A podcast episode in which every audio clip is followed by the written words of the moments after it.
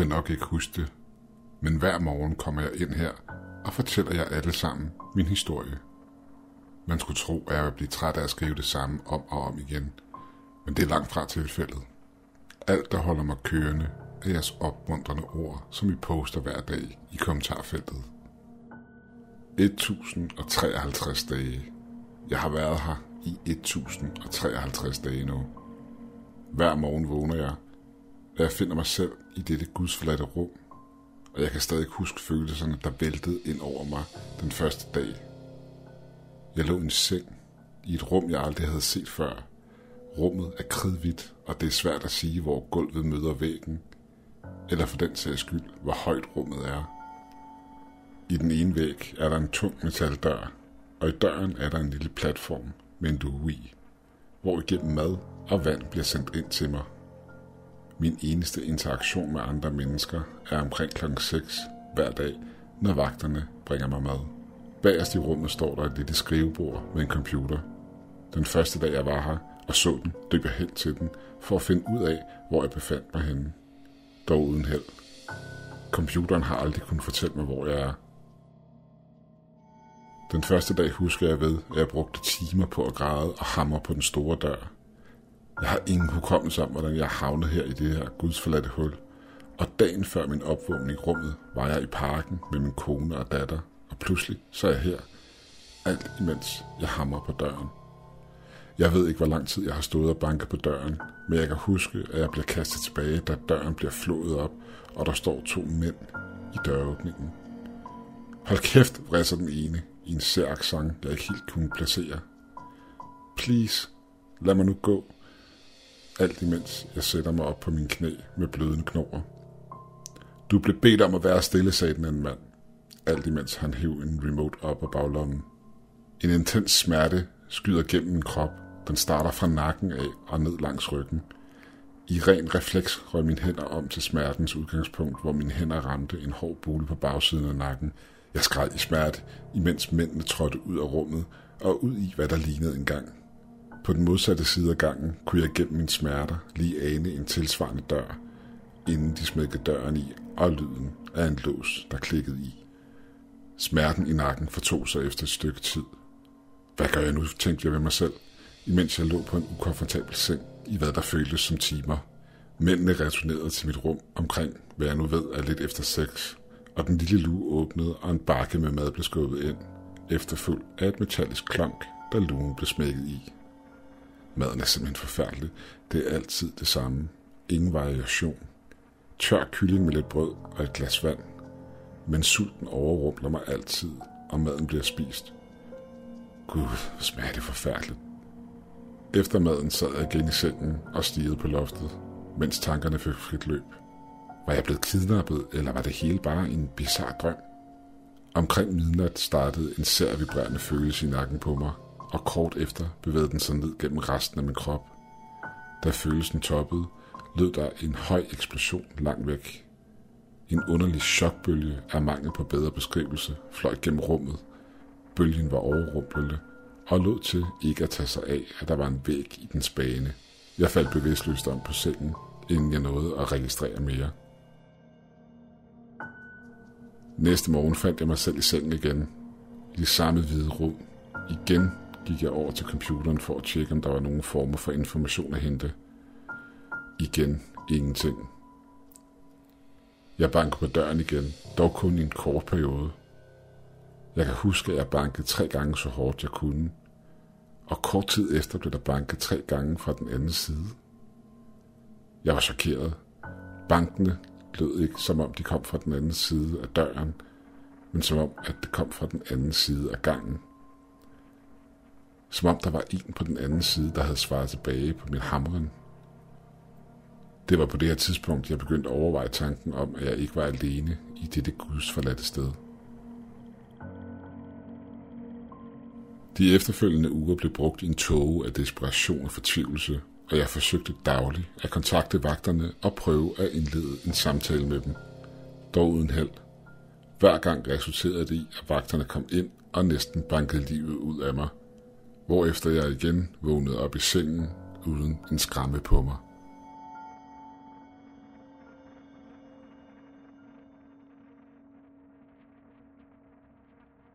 En måneds tid inden i dette hvide helvede opdagede jeg på computeren, at Facebook ikke var blokeret.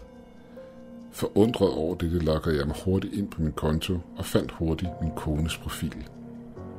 Jeg brød sammen i tårer hendes forside var fyldt med opslag vedrørende min forsvinden, og hun troede, jeg var død. Da jeg tog kontakt til hende, var hun langt fra overbevist om, at det virkelig var mig. Det tog en rum tid, men langt om længe lykkedes det mig at få hende overbevist om, at det var mig. Jeg fortalte hende om, hvad der var sket og hvilken situation jeg befandt mig i. Hun fortalte mig, at hun ville kontakte politiet, og at de nok skulle få mig hjem igen. Jeg sad stadig og chattede med konen, da klokken igen nærmede sig midnat, og som på et klokkeslæt vendte den vibrerende følelse tilbage i nakken. Chokbølgen ramte, og bevidstløsheden indfandt sig.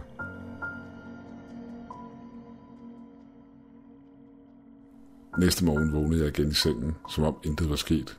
Jeg løb over til computeren, logget ind på Facebook for at se, hvad det var, min kone havde skrevet. Der var ingenting. Hele vores samtale fra dagen før var væk. Jeg skrev til hende for at høre, om politiet havde rettet henvendelse til hende angående min situation. Hun troede ikke, det var mig. Min kone havde glemt vores samtale fra i går. Det tog mig ikke lang tid at regne ud. Faktisk så ville hun de to kommende måneder ikke huske nogen af de mange samtaler, vi havde. Jeg prøvede alt. Men lige meget hvad jeg gjorde, forsvandt alle spor af de mange samtaler inden for 24 timer. Jeg kunne ikke klare mere. Jeg elskede at snakke med hende. Men at skulle forklare min situation om og om igen igennem flere timer tog hårdt på mig. Det blev for smertefuldt, og jeg stoppede al kontakt med hende efterfølgende.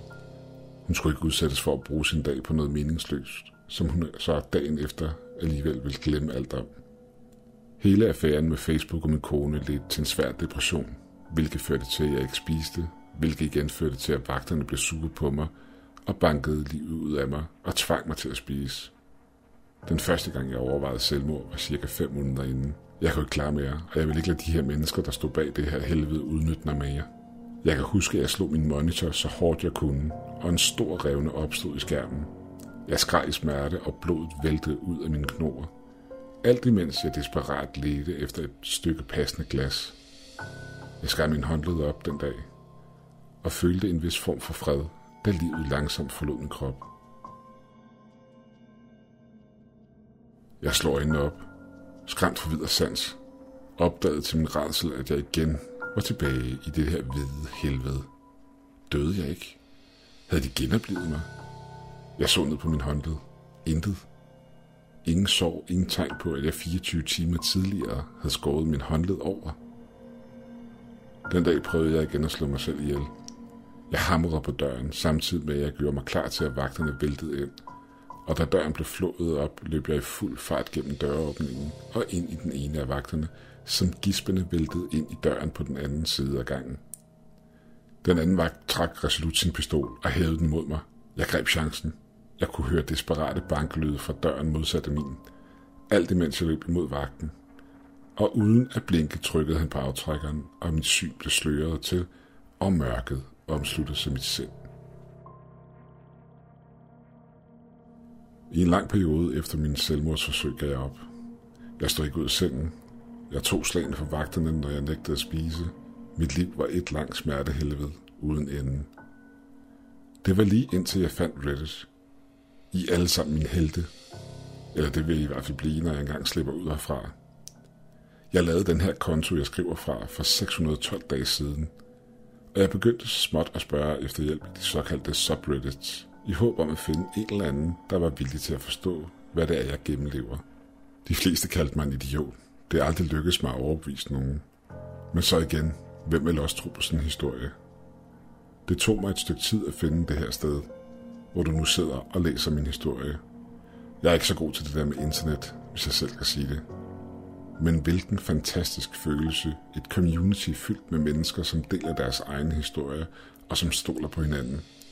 Jeg begyndte at poste min historie til jer hver dag, og hver dag loggede jeg ind, kun for at finde ud af, at den post ikke mere var der. Så hver morgen genskriver jeg denne her historie til jer. Jeg er begyndt at genkende forskellige brugernavne i kommentarfeltet, når jeg poster. Især i starten kunne jeg se folk komme tilbage hver dag og læse min historie for hvad de tror er første gang. En af jer har sågar kommenteret min post hver dag og snakker til mig som om, vi lige har mødt hinanden. En anden af jer gav mig den idé at kæmpe imod vagterne, efter jeg har smadret min skærm den første gang. Så jeg prøvede det. Efter at have smadret skærmen, bankede jeg gentagende gange hårdt på døren, alt imens jeg ventede på, at vagterne skulle gøre deres entré. Og da døren svang op, kastede jeg mig ud i armene på den første vagt, og fik plantet glasstykket dybt i nakken på ham. Han sank sammen med en rallen, der blod stod ud af munden på ham. Jeg greb glasset og flåede stykket ud af halsen på ham, samtidig med, at jeg skar en dyb flænge i min egen håndflade. Men for sent opdagede jeg den anden vagt trække sit våben og affyre tre skud i brystet på mig. Jeg kan huske faldet til gulvet, og jeg kan huske, at vagten træder ind over mig for at afslutte mit liv.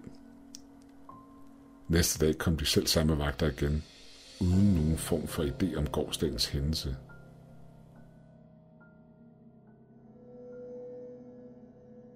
Det tog mig et par dage at perfektionere min strategi. Vagten med våbnet var den eneste af de to, der havde et våben på sig på det specifikke tidspunkt på dagen. Dagen for mit første succesfulde angreb placerede jeg glasset i nakken på den chokerede vagt, der endnu en gang trådte tilbage i en dødsrallen. Min hånd greb ud efter pistolen, inden den anden vagt nåede at reagere, og høje smæld fyldte gangen, da jeg fyldte hans krop med bly, og han faldt sammen foran mig. Gangen jeg står på er lang. Meget, meget lang. Og langs begge sider er de store metaldøre, så langt øjet rækker. Jeg nåede desværre ikke særlig langt. En gruppe vagter trådte i det samme ud fra en af dørene, alt imens de pegede på mig med automatrifler. Jeg faldt nærmest over mine egne ben i et forsøg på at undslippe dem. Og hvad føltes som hundredvis af kugler gennemboret efterfølgende min krop. Jeg prøvede igen dagen efter. Vagterne ved døren faldt igen, og jeg begyndte at løbe. Men bankelyde fra døren over for min egen fik mig til at tøve, og jeg gik over mod den. Det er her, jeg første gang mødte Tony. Han er en gammel mand i 70'erne, og han fortæller mig, at han har været der i lang tid, længere end jeg har. Jeg åbner døren, og foran mig stod den gamle mand. Hans hænder var dækket af blod, og i hans hånd lå en lille metalchip. Du bliver nødt til at tage den ud først, sagde han, imens han kiggede ned på de to døde vagter. Jeg trak min hånd om i nakken til den lille bule.